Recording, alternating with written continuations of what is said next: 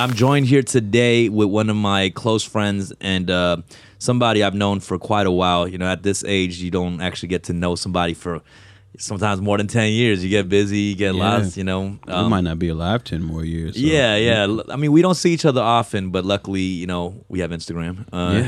We have our thumbs to like each other. And we see each other randomly at shows and bro down real hard once a year. For real. We do, man. You know, you bro down when you see the homie. And you hug them. Yeah, man. That's when you know, like, you haven't seen each other and, you know, you're fond of each other, you know. It's been a long journey, man. It has, man. Yeah. It has. I am here with Open Mike Eagle. How you doing, sir? I'm doing fantastic when I'm not very tired. Man, I feel you. I just flew in from the Bay Area right now. Yeah. And I'm pretty tired. But, you know, this is cool, man. I wanted to catch up with you in general. Yeah. I know this isn't your first podcast. You've partaked in a lot of podcasts. Yeah, man. I've had one of my own, Secret Skin. Yep. I had an Adventure Time podcast called Conversation Parade. I didn't know about that one, actually. Yeah. Okay. Yeah, that's how I got to know all of those people over there before we actually did the show. And I do a wrestling podcast called Tights and Fights every week. Man, and you just show up on many people's podcasts. Oh my God. Like my if you look me up on like iTunes, you know, the bottom section is like all the podcast episodes you're on. My shit is like legendary.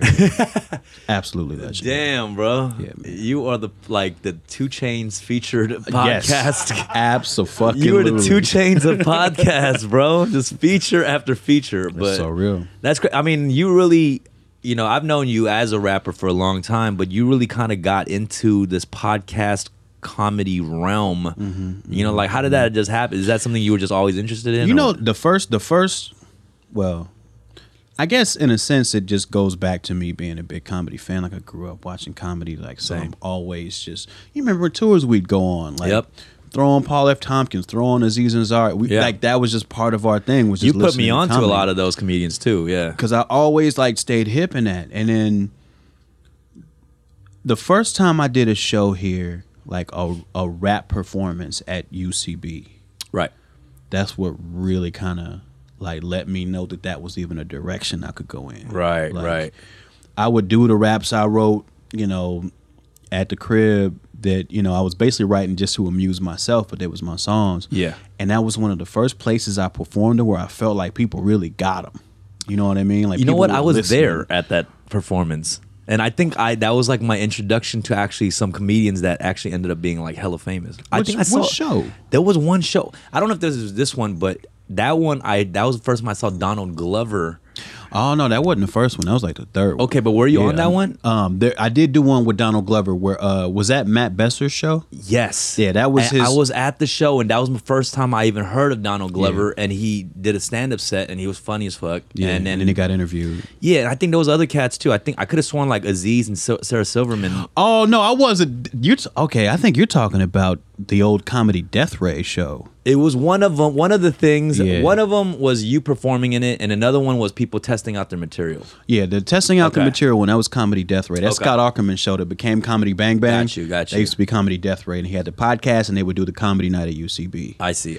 I did the Ass Cat show. Yes. Yeah. I did that a couple times, and that's how I got to know all those people too. But like I said, that was the first time like I performed my stuff for a comedy audience, and it felt like, oh, these people listen. You know, and like, well, that was the one where you perform in and they do improv off of your songs, right? Right, because ASCAT is always like the feature improv performers that they have at any given time, like the Jedis of the shit. You know what I mean?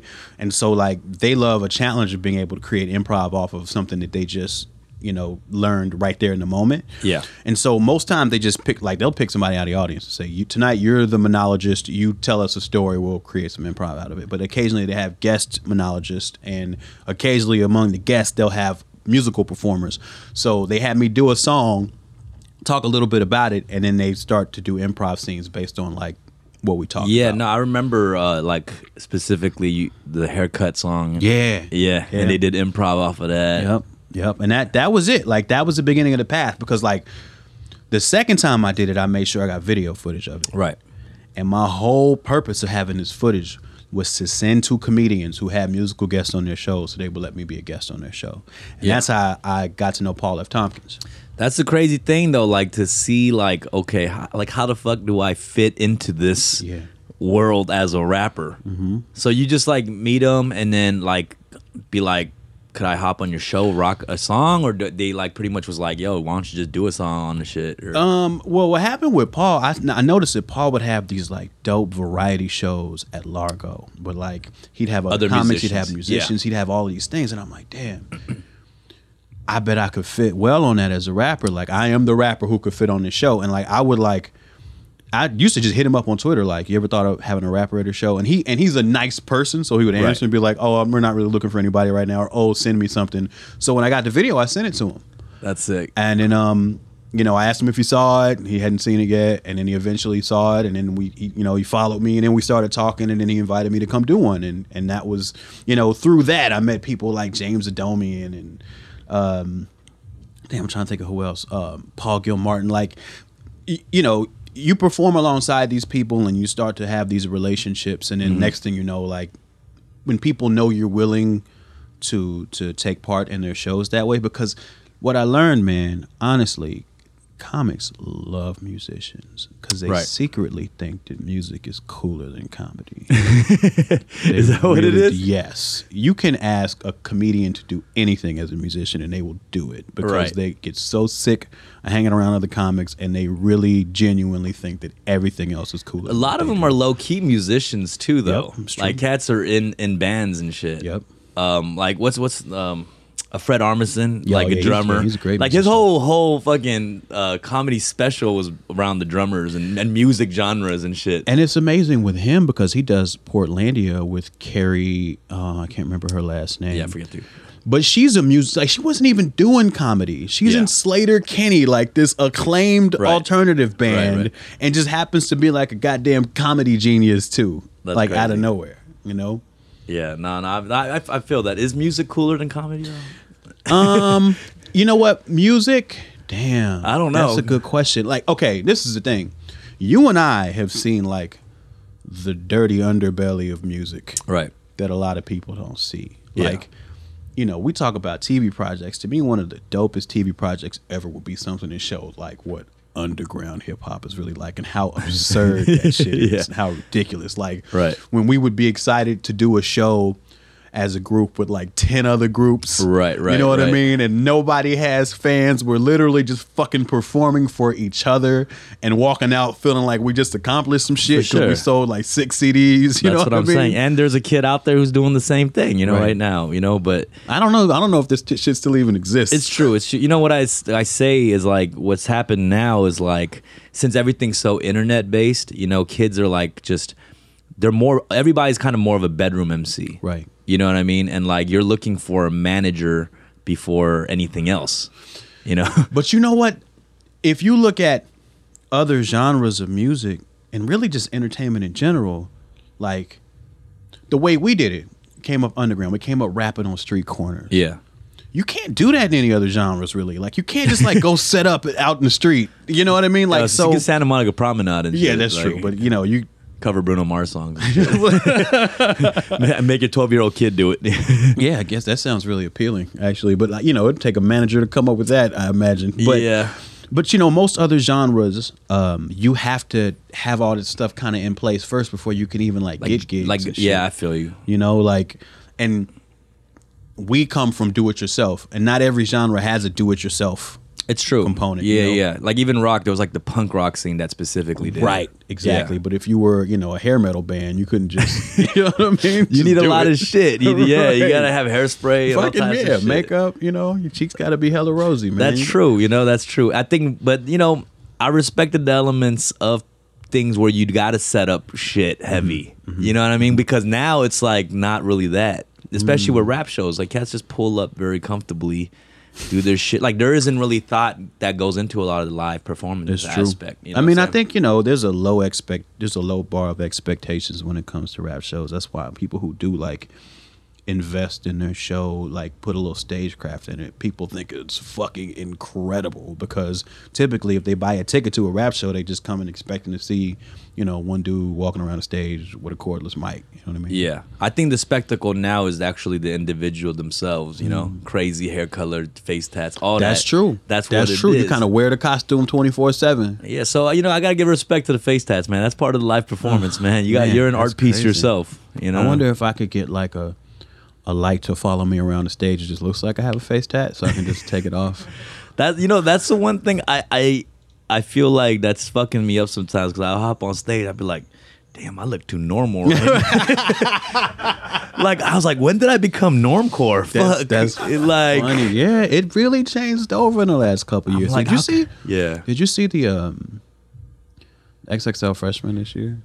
Yeah. Mm-hmm. Dude, there's like 70 face tats if you put them all together, man. It's crazy. Like, collectively on one cover, there's 70 face tats. It was amazing. Like, they all look like the same person. It's just wild, man. You know, I wish I had the balls to get a face tat sometimes. I'm glad you don't. I'm glad. You know what happens when I? Well, okay. I mean, it's a bold choice, right? Yeah. But like, I saw a dude with a bunch of face tats yesterday. Like, just at a, like, just like working at Sweetgreen or something. I wish it was Sweetgreen. Yeah. I'd have felt better if it was Sweetgreen. He was just like in front of me at the liquor store. Okay. And I was fucking terrified. I was like it is the most authentic gangbanger look you can rock. Right. Just to have a fucking face covered in tattoos. And I'm just like, you once you make that decision, that's life now. Yeah. You know what I mean? Like, you can't turn that shit off. My whole thing is like, people have tats that's not face tats. You know what I mean? But I think something about the face, because your eyes are right there. You look at them and you're like, oh shit! Like, yeah, because you're like, you have this moment like, I want to stare, but I shouldn't. Yeah, like we just gotta focus on their eyes and not look at the thing underneath. And you want to read that shit, right?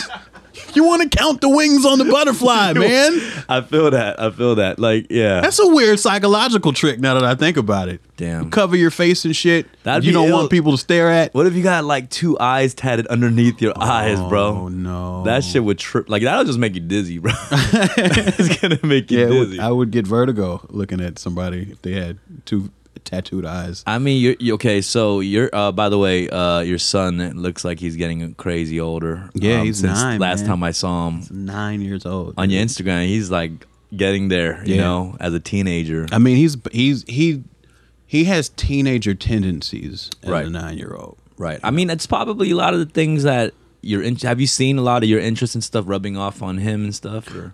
There's some that he gravitates to, and there's some that he's like runs from. You know what I mean? Right. Like snack wise, right? Like, he's always happy when we like the same snacks. Word. You know what I mean? Like, if we like the same candy, he's like, oh, that's tight. You know what I mean? What? Yeah, like he's 9.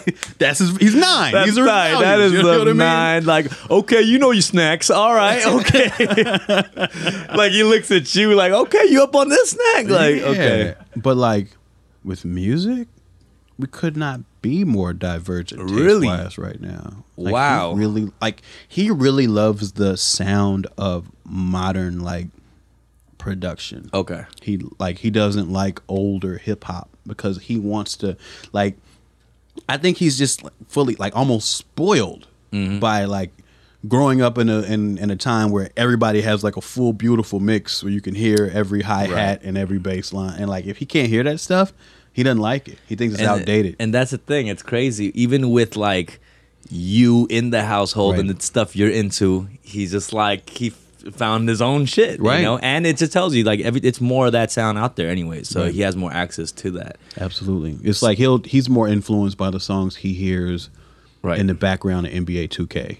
Right. Anything I play for him. I see. You know what I mean? So when is he getting his face tat though? I don't know. Nah. When he can fight me and win is probably the day after that. Right. I mean, has he tried to make music and stuff? Or? Yeah, he makes little songs. He's a good freestyler. Really? He can really freestyle. Like, because he was trash like 2 years ago, right? He was garbage. I love how you were just like, what? He was trash, he bro. Was. Okay. Because he used to like half his words weren't real words. By the way, he was seven. He was seven 2 years ago. He was seven. He was seven. And Mike just called his son trash for freestyling at seven. He was so garbage. He was like, son, that was nice try, but that was trash. Yeah, it was butt. But like you're saying, now he's actually making sense. Now he's using real words, and he can go. And right. He can go for like 10, 15 minutes. He can just go. He freestyles himself to sleep at night. Wow. That's very convenient for you. Like, you don't got to read no bedtime. Just go kick a freestyle. You'll knock out right away. Yeah, like, we put him to bed, and we hear him, like, because he's rapping loud. Like, we hear him all through the house. Like, does he freestyle, like, more of the modern patterns and stuff? Like, you know, like that pocket, that cadence and shit. Nah, it really anyway, and he's really just putting words together. So it's like however it comes out. That's wild, man. Yeah, he's really I don't know if he's ever gonna take rapping like seriously, but he's gonna have the skill, and I think that's real dope. Has he mentioned ever like what his rap name is or what he wants to call himself? His rap name is One Life. One Life. Yeah. And so that's like literally something he mentioned? Yeah, he says it all the time. What's the meaning behind that? I don't know. I have no idea. I'd never asked that him. Sounds like some like there's a deep meaning behind it. You know what I mean? Like he's like, I'm just one life. Man. Just one life. That's wild. That's his rap just name. Spelled one, no Y. He doesn't know how to spell, so it might have a Y sometimes. It might be like WON, like I win at life maybe, constantly. Maybe. I just created the deep meaning behind it right there. But man, that's dope, man. And also like it's crazy, bro. Like all my friends are having kids. Yeah, so. You know, all my friends are dads. It's like it's very different. No, those are two very different things. Yeah. No, like it's crazy because like it makes me. And I never thought like I always said like if I don't have a kid, if I don't have a wife, whatever, I'll do my thing. But I'm getting old. Well, I start feeling like that when all my friends have kids that are around the same age, and they're like growing up together. Yeah, I'm like, damn, I want my kids to be. You missed the generation. Yeah, like I want my kids to be playing with my friends' kids, and they grow up together. Like that'd be tight. Yeah, I mean, and everybody says that anyway, but. Really, your kid ends up playing with the kids they go to school with. Right, you know what I mean? Like, your friends' kids just hate each other. I mean, they beef with each other. They only see each other like once a year, or once every few. It's just like me and you. Right, you know what I mean? Right. And it's like we go to our different schools. Yeah, and it's like if me and you had a kid the same age. Right. Like, I don't think you would be driving to South L.A. so our kids could play. I wouldn't be driving up here. So you know what I mean? Like, they end up playing with their schoolmates. More often than not, so don't worry. You ain't missing. No, I invited. You're still going to have friends. I invited James earlier to maybe sit in too. And like, it's, James is like one of my first friends that had a kid. Yeah. You know what I mean? He's like got a small army now. Yeah. Like when I became a friend with him at like 15, I was like, oh shit, I'm a kid and my friend has a kid. Yeah. That was like a weird ass feeling. You know what I mean? His oldest is like. Old now. Yeah, she's about to go to high school. She's taller than both of us. Yeah, it's crazy, bro. And like, James, like, I still hang out with James. Yeah. He's very youthful. Rappers never grow up. It's true. It's part of That's part of what makes us us. I think is that we refuse to like be adults. I mean, you'll grow. I mean, you grow up as a dad. Yeah, you know what I mean. I think I've gotten younger as I've gotten older though.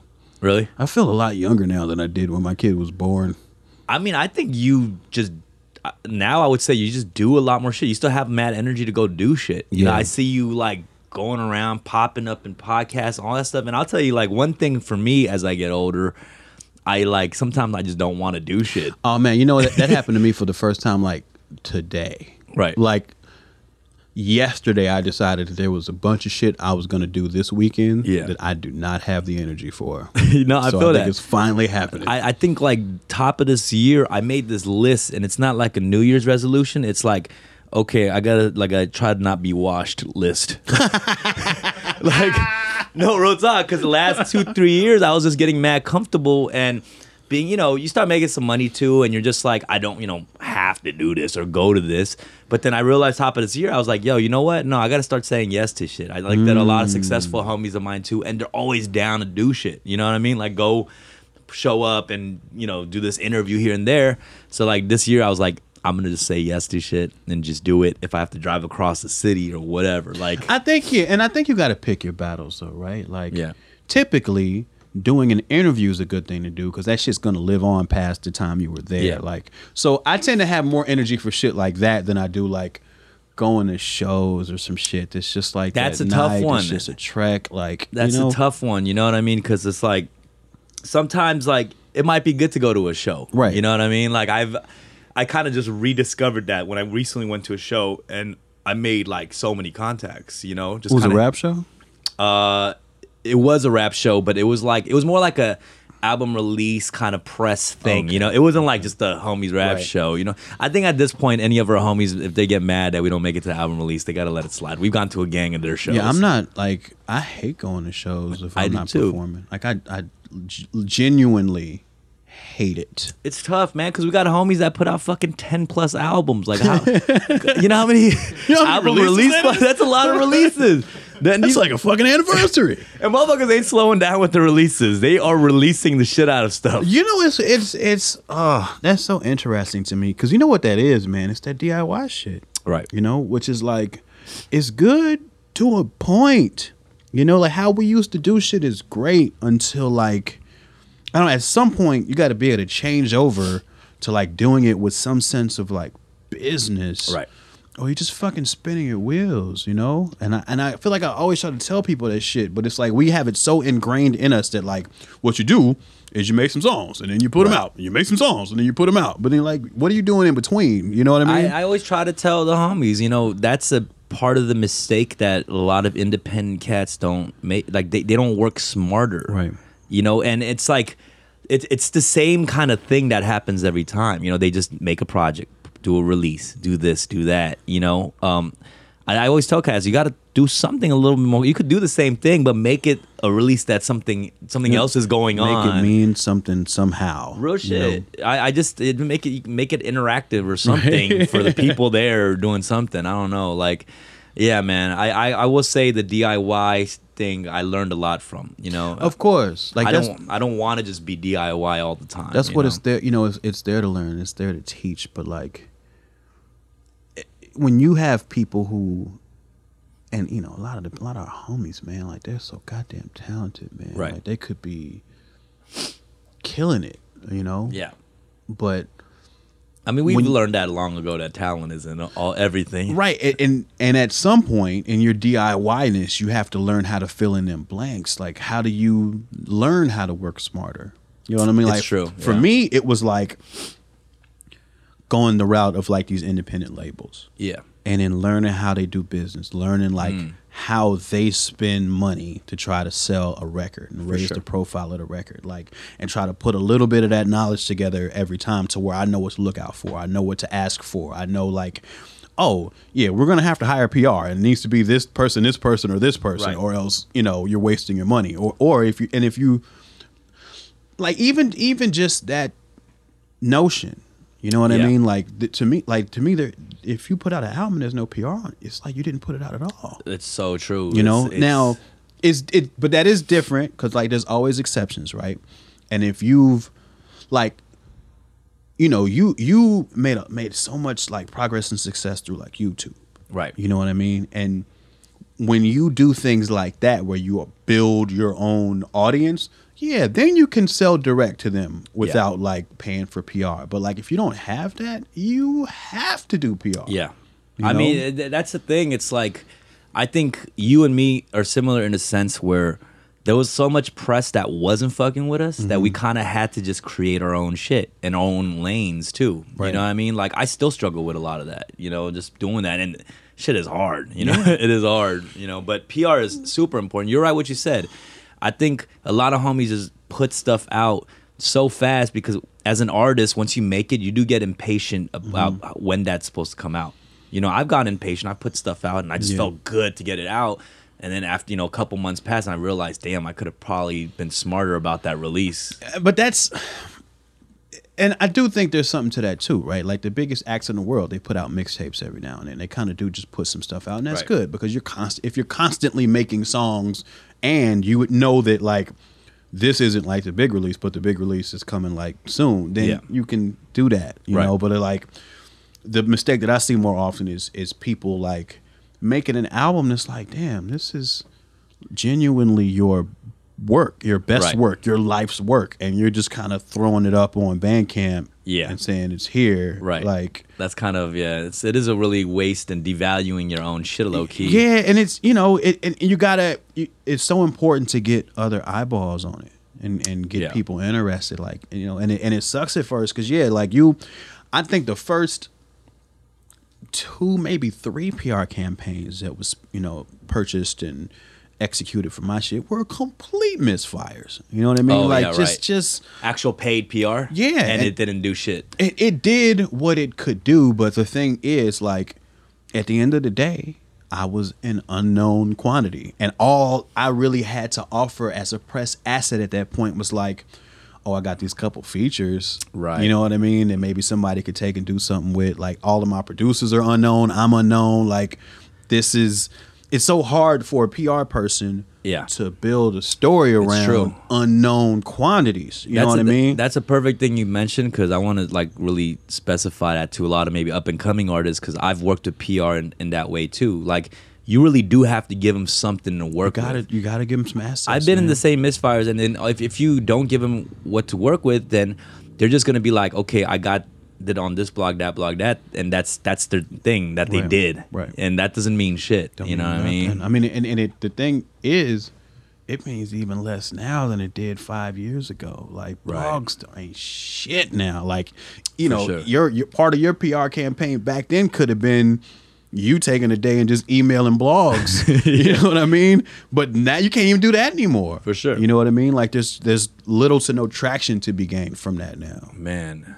Nah. It's tough. It's tough out here. It is very, very tough out here, man. It's tough for, I mean, even cats to just continue doing it for over 10 years. You know, I do respect a lot of the OG cats that's still in it. Like, Run the Jewels is probably one of the most, you know, independently successful dudes who kind of rebranded themselves. But see, they come with the smarts that LP and Amici got doing. Def Jux. Yes. Yeah. They brought all of that know-how, for sure. All of, like, you know, the stuff that they, like, working with Biz 3 all that time. Yep. Like, and they brought all of that. Biz 3 was, they were definitely one of the edgiest, like, PR companies doing it during that time. Yeah, and, you know, and Mass Appeal was ready to, like, spend the money and take the risks of putting things out for free at first and drumming up interest, like, and it was a big plan, and then it bore fruit. And see, in that instance, you know, LP coming from underground New York, raucous, Killer Mike coming from Atlanta, Dungeon Family. You got a great story to tell there. That's too. True. And you put that together with good music and, like, you know, good presentation. And then, and those two are really survivors of this game. I think that's the biggest thing is, like, yo, you got to be a survivor, and you got to have a survivor mentality if you're trying to do this longer than 10 years. Like, and that's the thing. There's a lot of great stories of, like, hip hop reinvention. Yeah. And, like, that's always a good PR narrative. You know what I mean? Like, if you look at Doom. Doom is a big one. You know, Diggable Planets to Shabazz Palaces. You know what I mean? Like, that's a good one. You even look at, like, Fonte, from, like, Lil Brother to Foreign Exchange, you know what I mean? Like, there's all these reinventions, and that's, like, that always helps when you can think about it that way. Are, like, we getting old enough where we're ready to reinvent ourselves? Yeah, we should have did it a couple years ago. Yeah, we're kind of late on the... We're late. Okay, some cocoons don't, you know, hatch as quick, you know what I'm saying? We should probably reinvent ourselves into doing what we used to do because nobody saw it anyway. Yo, I always think about that. I'm like, yo... Man, I feel that. That's crazy, man. I'm gonna reinvent myself wearing this pigeon mask. There you go. Because this is my biggest fear. I'm scared as fuck of birds. Pigeon John. Sorry, Pigeon John. I'm coming for you. I'm coming for your spot, bro. You the real Pigeon John. He's gonna be so hot. Now, you know what I was thinking about? You know, the same kind of crazy thing with. So much flooding the streets with music, everything is kind of happening with comedy too.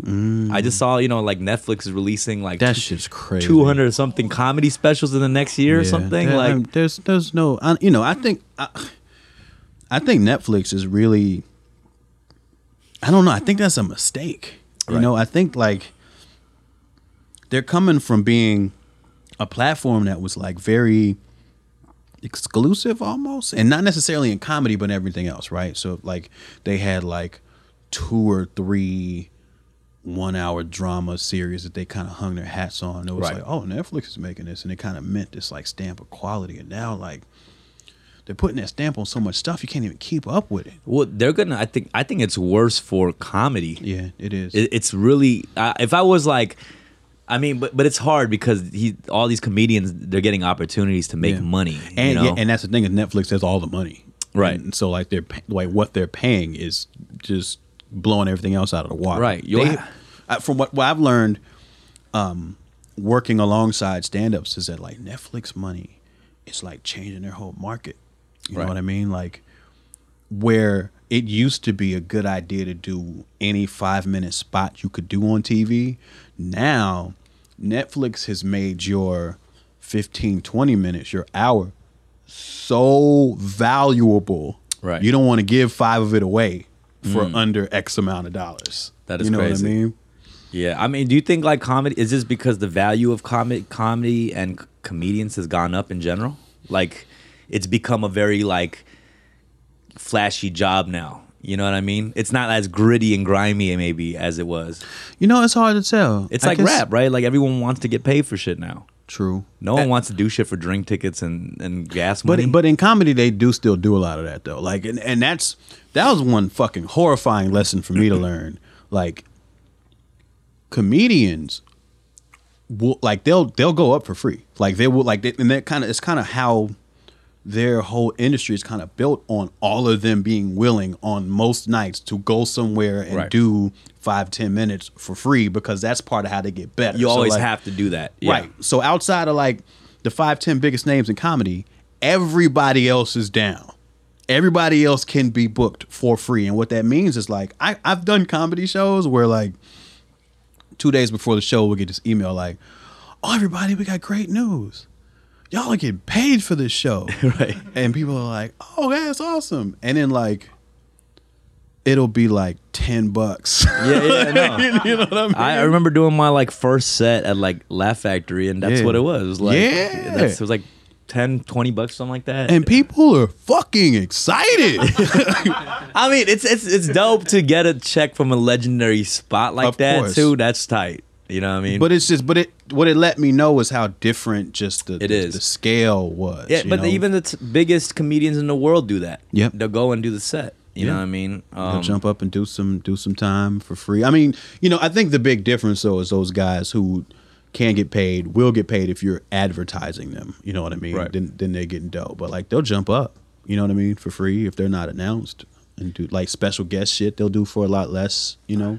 Netflix is crazy, man. There'll be like tens of thousands of titles and it still takes me 15 minutes to find some shit to watch. It's true. You know what I hate about, well, and I don't, this is not shit on Netflix section, but. No, of course. I plan to do some work with y'all as well. So. But hey, if y'all listening. Just that thing y'all do where once you hover over a title, it just starts.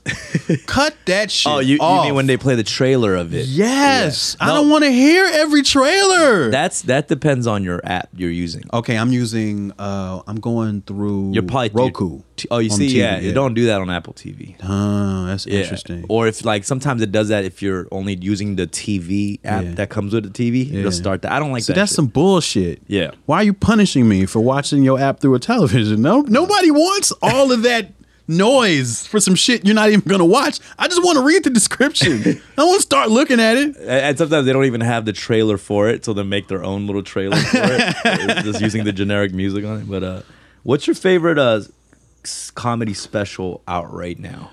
Damn, what's the last one I saw? I'll name a couple that I like. You know what I'm saying? Let me see. You just ask me a question so you can give your own answer. Is that what you just did? No. Go ahead. Go. You go first. Go first. That's a good trick. I'm gonna remember that for my podcast. No. I don't think any of the.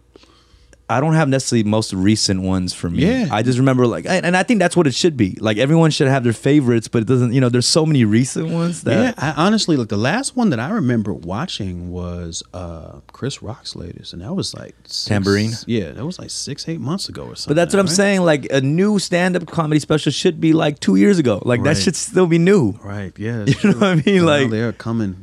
I fucked with Tambourine though. I like that shit. I like Tambourine. Tambourine was like wild. It was. I just he went in. then to get that personal. He went in, bro. Yeah. He was like, I'm addicted to porn. Like, I was like, damn, Chris. I kind of didn't even know about that side of him, low key. You know what I mean? I like Chelsea Peretti's. I didn't see hers. Oh man, I thought her shit was fire, bro. She's definitely one of the most slept on female comedians. So what's up with you in comedy? Like, are you still like dabbling in that? Or? Of course, I love comedy. It's always like gonna be a part of even what I do in hip hop and rap. So fucking good at like just bantering. You know what I mean? That's like, always been my thing. Like in between songs is why I practice it. You would fucking have a whole room rolling, dude, just bullshitting in between songs. It's always been my kind of thing. Like every rapper I feel like has something that like you have to kind of do that adds on to when not just rapping. Right. You know what I'm saying? It's gotta be multifaceted in some way. Yeah, like Steve Aoki throws cakes on people's faces and, you know, other cats are like mosh pit, hopping in the mosh pit or, you know, stage diving. My old thing was kind of like doing some kind of comedy bit in between a song that sets up the next song. Right. You kind of do this too. You kind of do the same thing, actually. Yeah, I mean, I saw you perform recently and you had that song about furniture. Oh, yeah.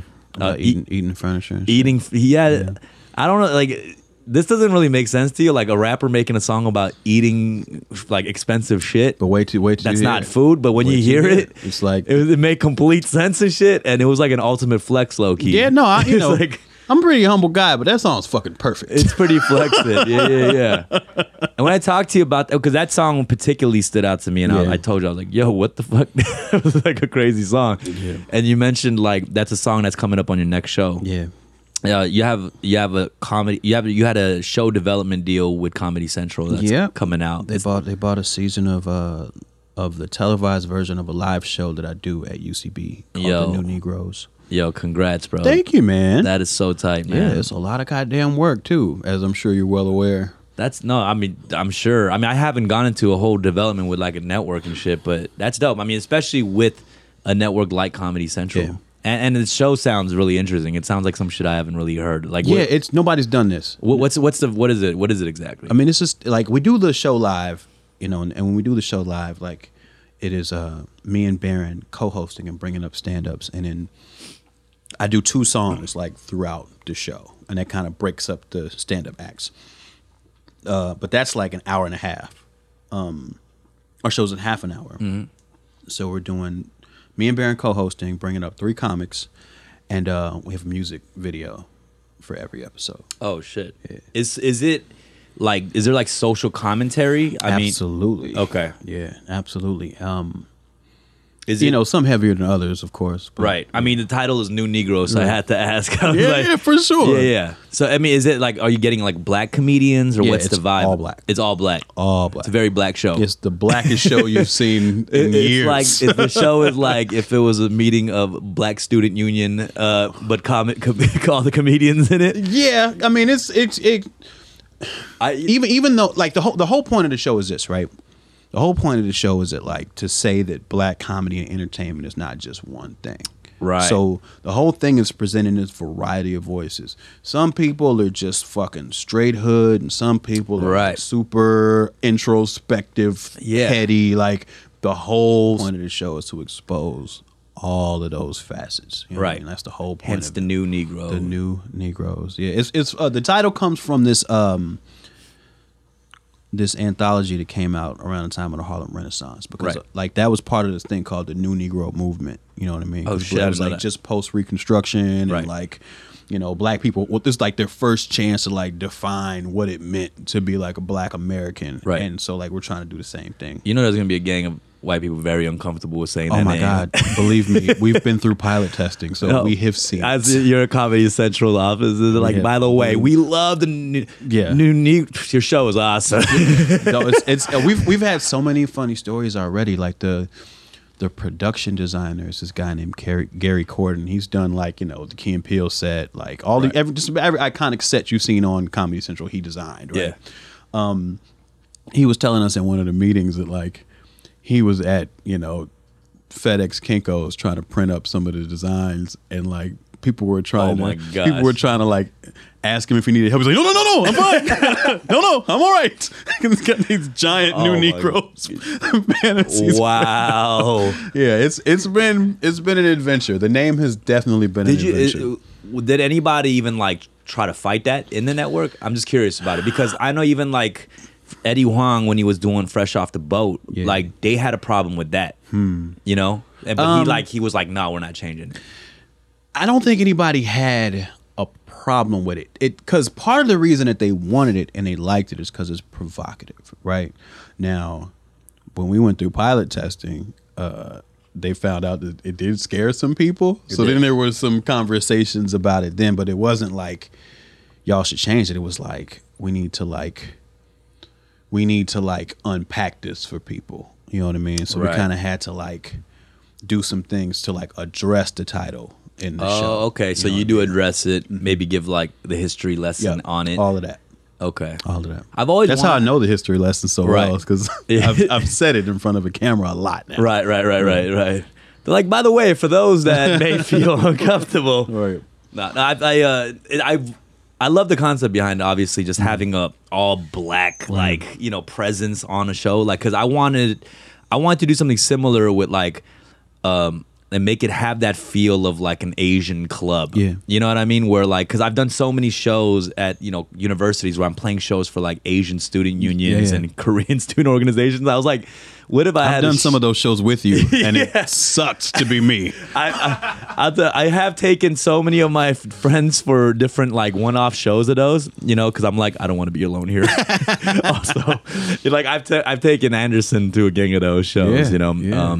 And it was they found it interesting too, you know what I mean? But I always wanted to kind of recreate that feel with like what my Asian student union would look like, but on like a show, you know what I mean? That's and tight. I thought that would be tight. That would be. Yeah, I want to call it Asian Secret Society, ASS, like Asian Student Union. That's great. No, I think there's, I feel like there's an audience for that, right? I feel like it's all progress, you know. Anytime you do like a new type of thing, you got to kind of familiarize the whole country or, you know, pop culture with it. And I don't know exactly what you mean. Yeah, exactly. And I don't know if Asian culture is there yet in a sense. You know what I mean? I always think about that, like, because we always want to share our stories, but you have to share it in a particular way, you know? And I always say that, especially like, you know, I'm fans of like Master of None, Issa Rae with Insecure, and Donald Glover with Atlanta. And one thing I always say they do a good job of is like, they were outsiders of their own community.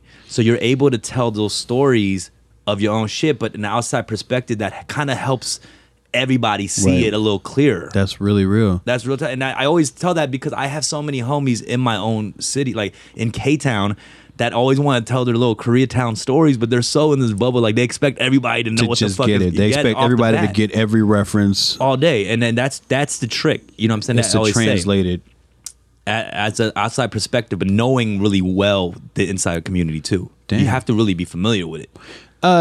Awkwafina's show should be coming out soon. Shouldn't it? She's literally just got back from shooting something in China, and right now she just jumped into the production of it, so working on the pilot. Dope. So, she, you know, and I've read her stuff. She's kind of in that same realm, right? Because she's been that too. You know, she's like Brooklyn, you know, girl. Her dad, who's like a Chinese dude, is like a straight up New Yorker. You know, you look at the Chinese dude, he's like, get the fuck out of here. Like, he's like a third generation, like, you know, Chinese dude in New York. You know what I mean? So that's kind of a cool feeling. And I like seeing that because it also gives the audience a thing. Like, I think we're also used to seeing immigrant Asian families, not knowing that there's generations of Asians here too.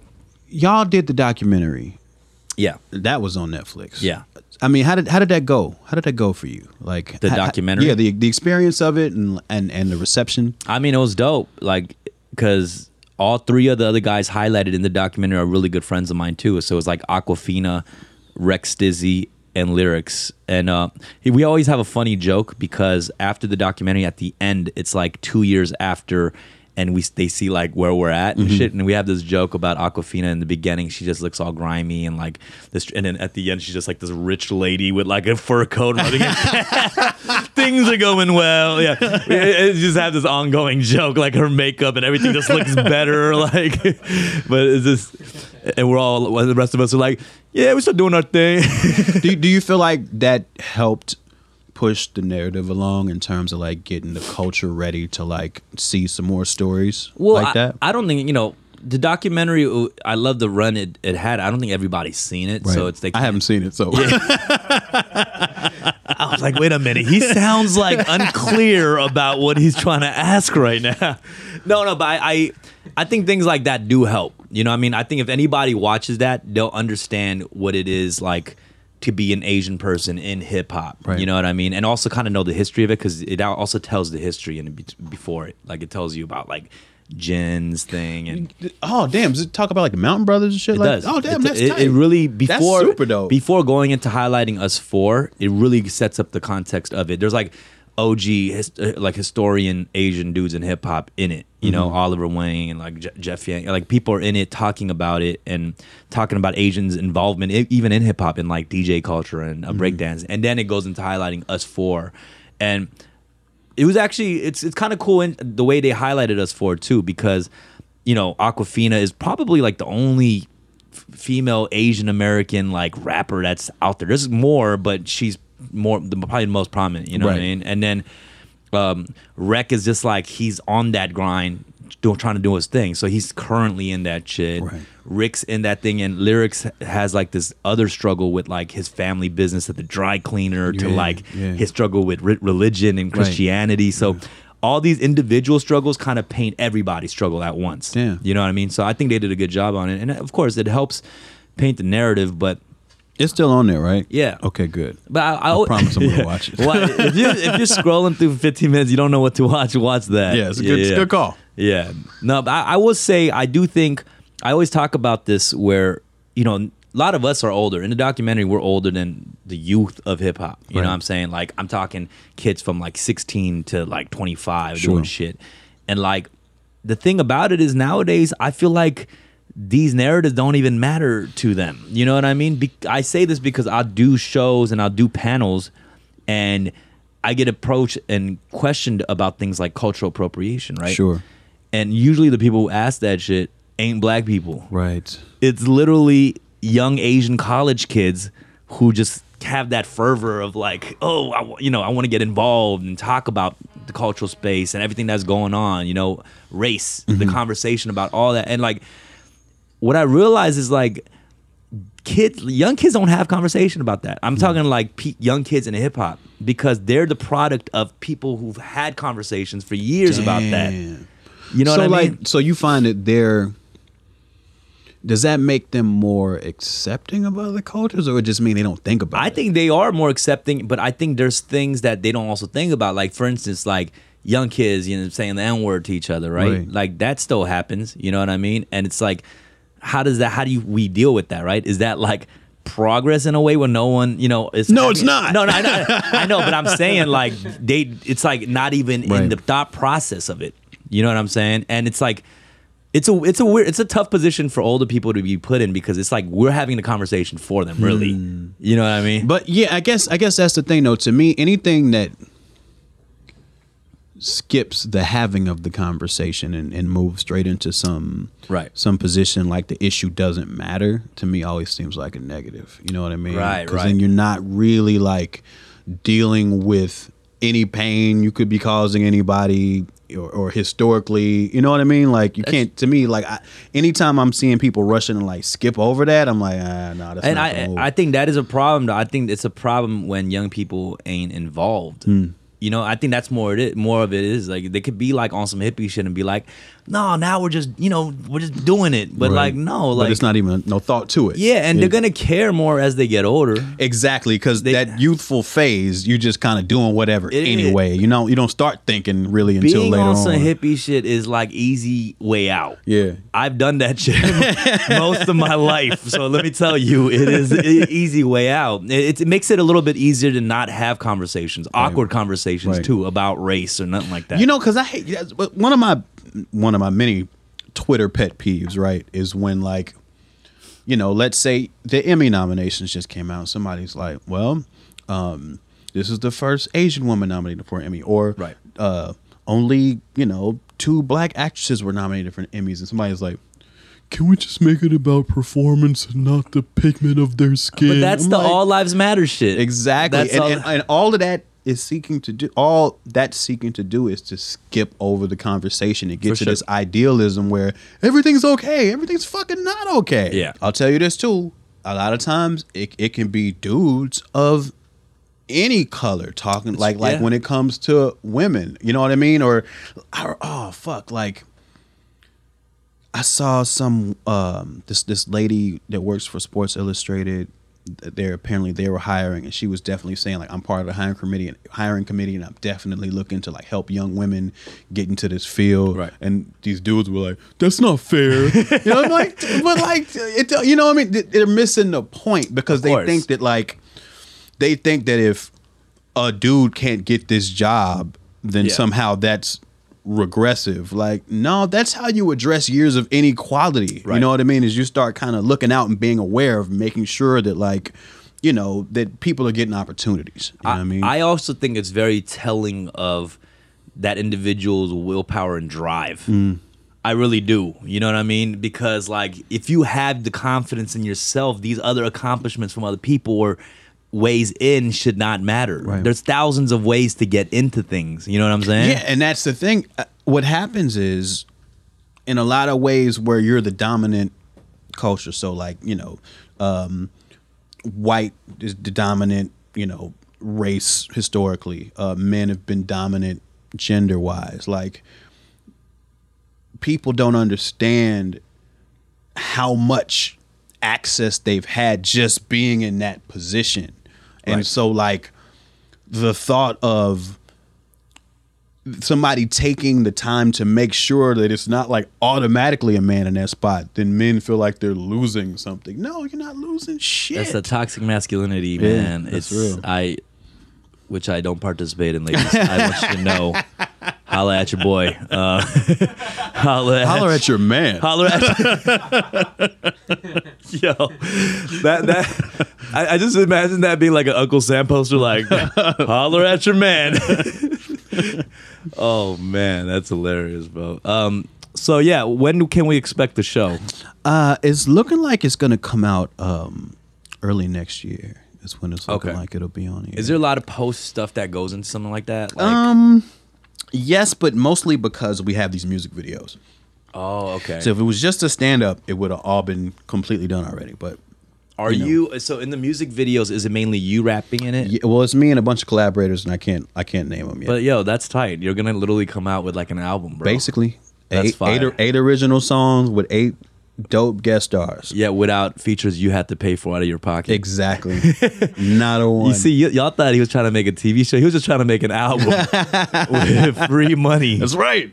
That's fire. That is really dope. How many like Comedy Central owns all of it?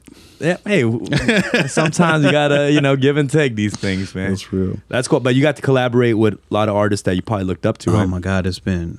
Can you name amazing. A few? Or? I wish I could. Okay, it's all good. Yeah, it's all good. Yeah, but they're like.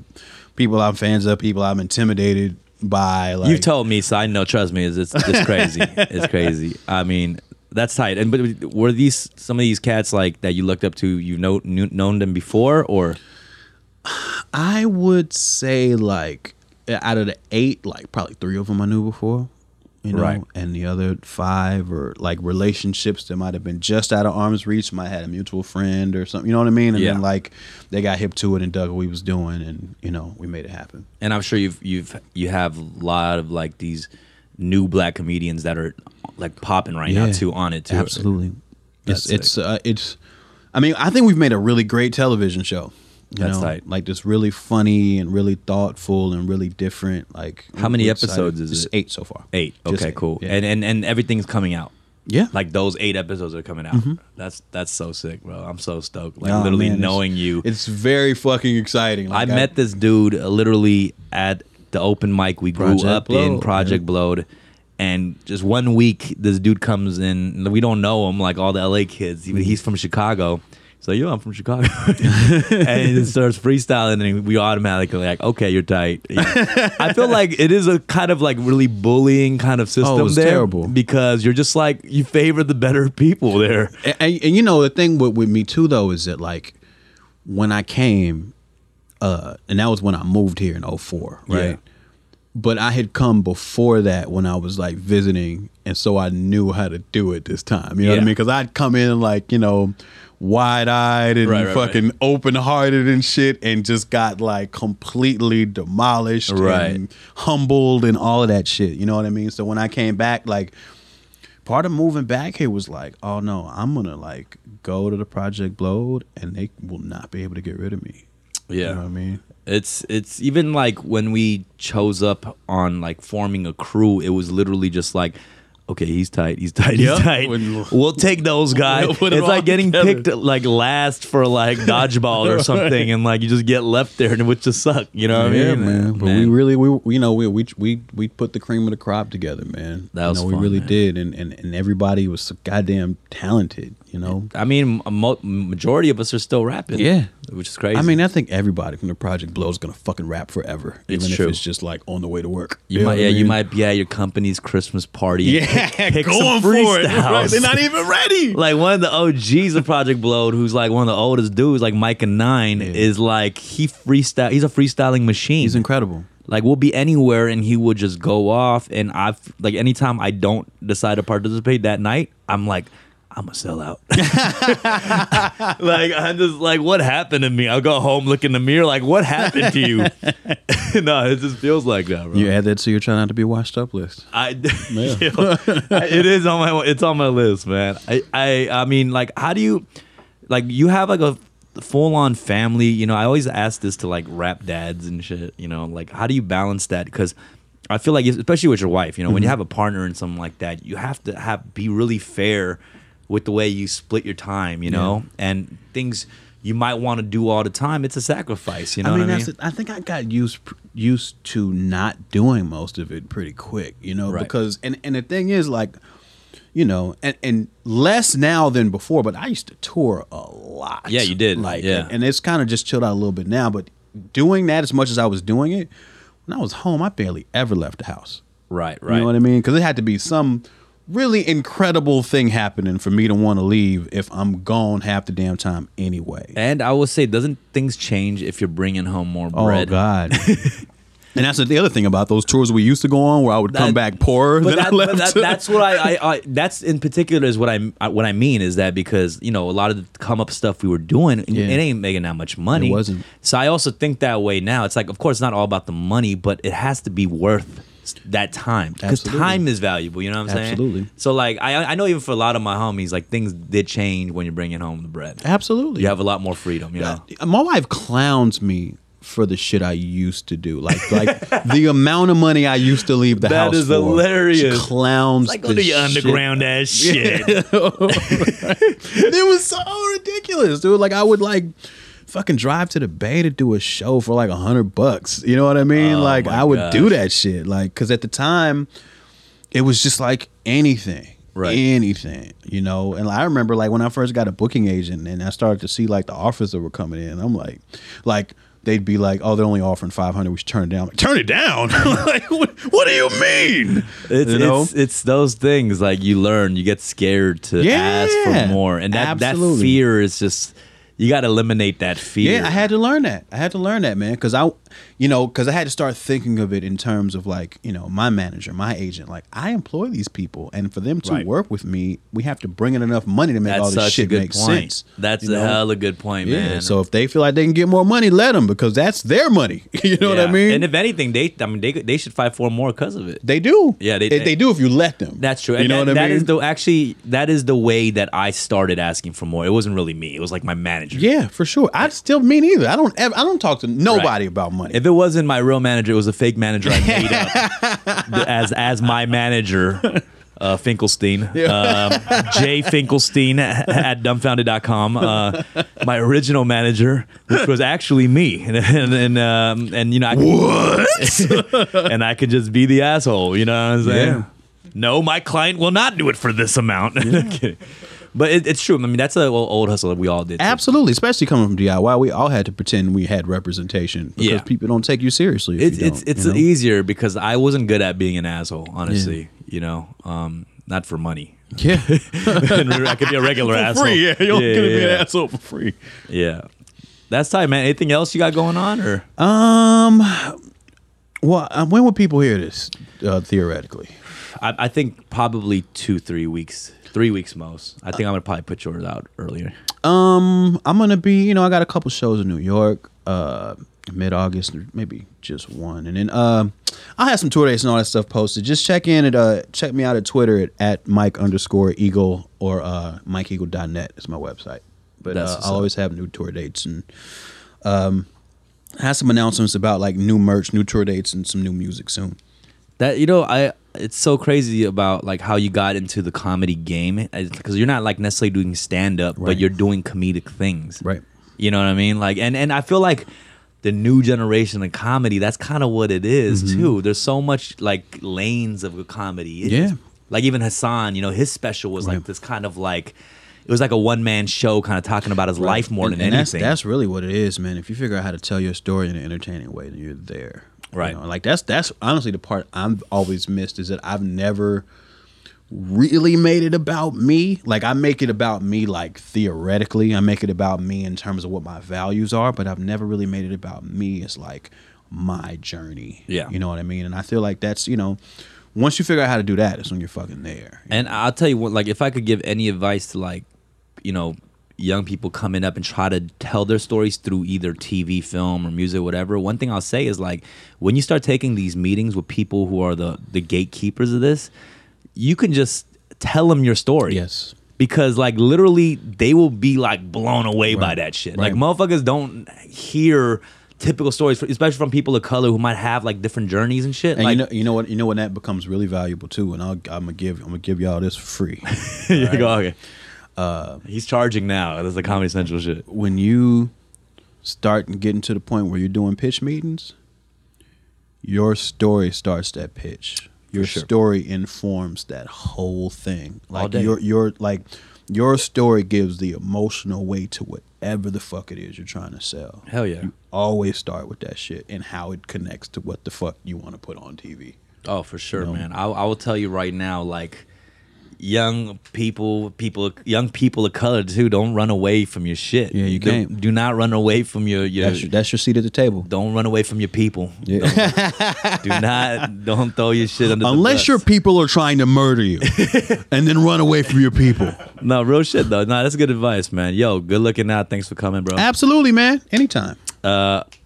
Make sure you check out Open Mike Eagle's new show, New Negroes, yeah, on Comedy Central, coming out early 2019, all the music. You put out a gang of projects too. Yeah, man, I got like 6 albums out or something. Are you gonna have another project before the show comes out? I probably will. I can't. Oh my god, it. That's another release show I gotta go to. God damn it! I don't even have release shows. You know? That's what's up, man. Thank you. Make sure you tune in next week for another episode.